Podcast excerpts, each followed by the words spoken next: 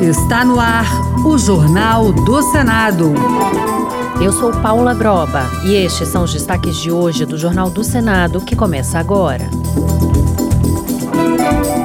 Comissão aprova marco legal para jogos eletrônicos. Vai à sanção projeto que estimula a modernização da agricultura familiar. Governo anuncia envio de projeto para reestruturar carreira de policiais penitenciários.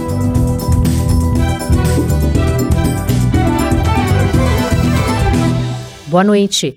O governo vai enviar ao Congresso um projeto de reestruturação da carreira de policiais penitenciários após a fuga no presídio de segurança máxima em Mossoró há duas semanas. A informação foi adiantada pelo senador Sérgio Moro depois de uma reunião fechada na Comissão de Segurança Pública com o secretário nacional de Políticas Penais, André Garcia. A repórter Marcela Cunha tem os detalhes. Os senadores da Comissão de Segurança Pública ouviram as explicações do novo secretário nacional de Políticas Penais, André Garcia, sobre a fuga de dois detentos do presídio de Mossoró. De acordo com o senador Sérgio Moro, do União do Paraná, que solicitou a reunião, houve uma série de falhas sucessivas que permitiram a fuga. Houve indagações, as câmeras falharem, né, ter câmeras queimadas, apagadas, é algo que acontece. Então, nenhum equipamento dura para sempre. A, a, grande questão é assim, por que, que não foi remediado, por que, que não foi reposto, né? Moro defendeu ainda a necessidade de reestruturação da carreira dos policiais penitenciários federais. Segundo o secretário nacional de Políticas Penais, um projeto de lei nesse sentido será enviado ao Congresso Nacional. Para Moro, a medida é importante para evitar novas fugas. É até estranho falar um pouco nisso quando é, ainda está se investigando se houve ali alguma espécie de participação. Isso não está confirmado, mas ainda que tenha eventualmente havido, nós não poderíamos aí jogar a culpa em toda a carreira. Rogério Mendonça e Davidson Nascimento fugiram da penitenciária de Mossoró em 14 de fevereiro. Pelo menos cinco pessoas já foram presas por ajudar os criminosos que seguem foragidos. Avançou no Senado a proposta que dá respaldo legal ao Programa Nacional de Fortalecimento da Agricultura Familiar e ao Plano Safra da Agricultura Familiar.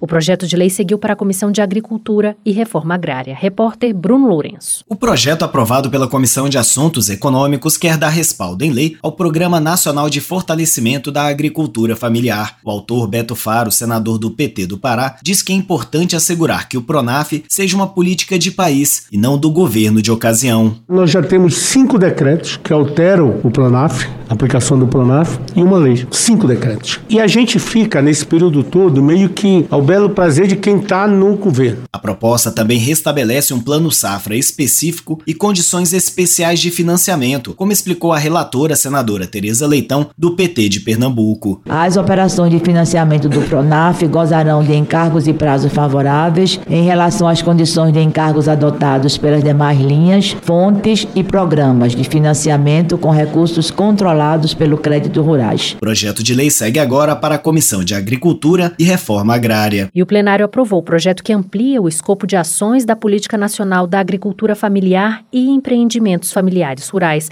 A proposta inclui a modernização e o desenvolvimento sustentável, além da inovação e do desenvolvimento tecnológico entre os aspectos que deverão ser considerados no planejamento e na execução da política nacional. O relator relator, senador Alan Rick, do União do Acre, apresentou parecer favorável e destacou que esses estabelecimentos são responsáveis por absorver 67% do total de pessoas ocupadas na agropecuária. No entanto, o setor ainda enfrenta dificuldades como falta de estímulo à modernização, de capitalização e de acesso ao crédito.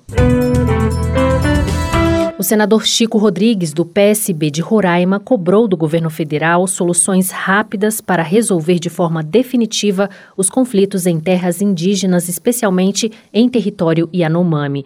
Chico Rodrigues concordou que os dados divulgados recentemente pelo governo sobre suas ações são robustos, como 21 mil atendimentos médicos, distribuição de 60 mil cestas básicas e a deflagração de 340 operações da Polícia Federal para expulsar garimpeiros, mas disse que as medidas medidas são insuficientes para pôr fim aos conflitos que já duram mais de 50 anos e foram agravados pela Covid-19 e a imigração de 800 mil venezuelanos. Chico Rodrigues salientou que os garimpeiros voltaram para a região e os Yanomamis continuam doentes e passando fome. Para o senador, a solução do problema passa pela presença do Estado no amparo dos dois lados índios e garimpeiros. O poder público deverá promover a autonomia das comunidades Yanomami e, ao mesmo tempo, a ressocialização e a inclusão daqueles que garimpavam. Não basta fazer terra arrasada sem deixar nada no lugar, sem oferecer alternativas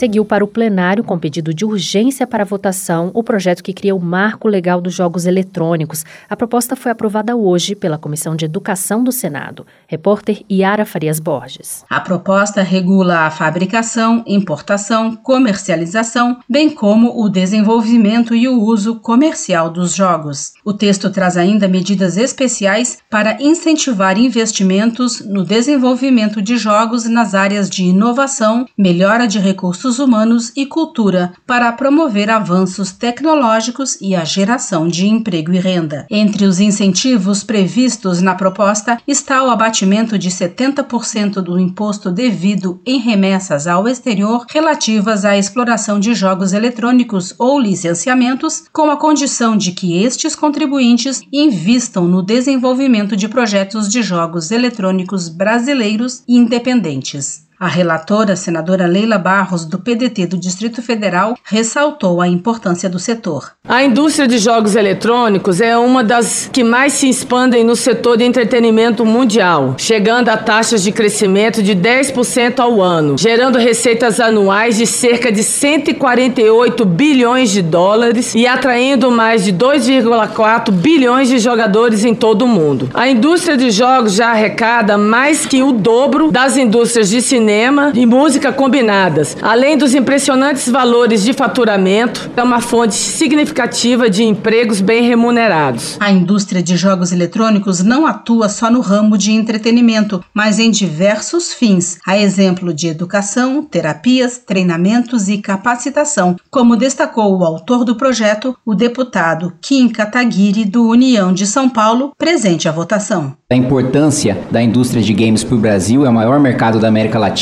é a indústria que mais cresce, tirando o, a agroindústria, então tem um potencial de geração de emprego e renda muito grande. Então a gente está falando de uma indústria monumental. A gente não está falando aqui só de entretenimento, a gente está falando de emprego, de renda, de educação e de saúde. A proposta ainda considerou eventuais riscos gerados pelos jogos, como o vício de crianças e jovens e descontrole financeiro, e prevê medidas de segurança para os menores. O projeto segue para votação no plenário do Senado em caráter de urgência.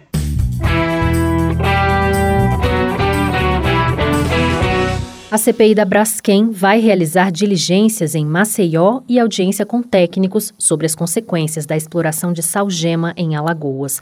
A comissão aprovou nesta terça-feira o plano de ações da CPI. Senadores também pediram informações sobre os acordos considerados desfavoráveis para os donos de mais de 15 mil imóveis desocupados após as rachaduras e afundamento de solo. Repórter Érica Christian. O relator, Rogério Carvalho, do PT de Sergipe, explicou que a CPI vai analisar a atuação da Braskem e de suas antecessoras ao longo dos mais de 40 anos de mineração na cidade, mas ressaltou que a prioridade da CPI é revisar os acordos feitos pela Braskem com os mais de 15 mil proprietários dos imóveis abandonados. A Braskem firmou com moradores atingidos pelo afundamento dos cinco cinco bairros em Maceió acordos de indenização que contém cláusulas questionáveis e que parecem indicar a blindagem da empresa. A CPI pediu a Braskem cópias dos acordos firmados, assim como relatórios da Defensoria Pública e do Ministério Público sobre essas negociações. O senador Rodrigo Cunha, do Podemos de Alagoas, comemorou a visita dos integrantes da comissão às minas da Braskem e aos bairros abandonados em Maceió. Para que essa CPI visite um cenário de guerra de uma tragédia feita de uma exploração predatória na área urbana de uma capital do estado. A CPI da Braskem decidiu ouvir nesta primeira etapa técnicos e especialistas em geologia e exploração de salgema para então convocar representantes da Braskem e autoridades envolvidas.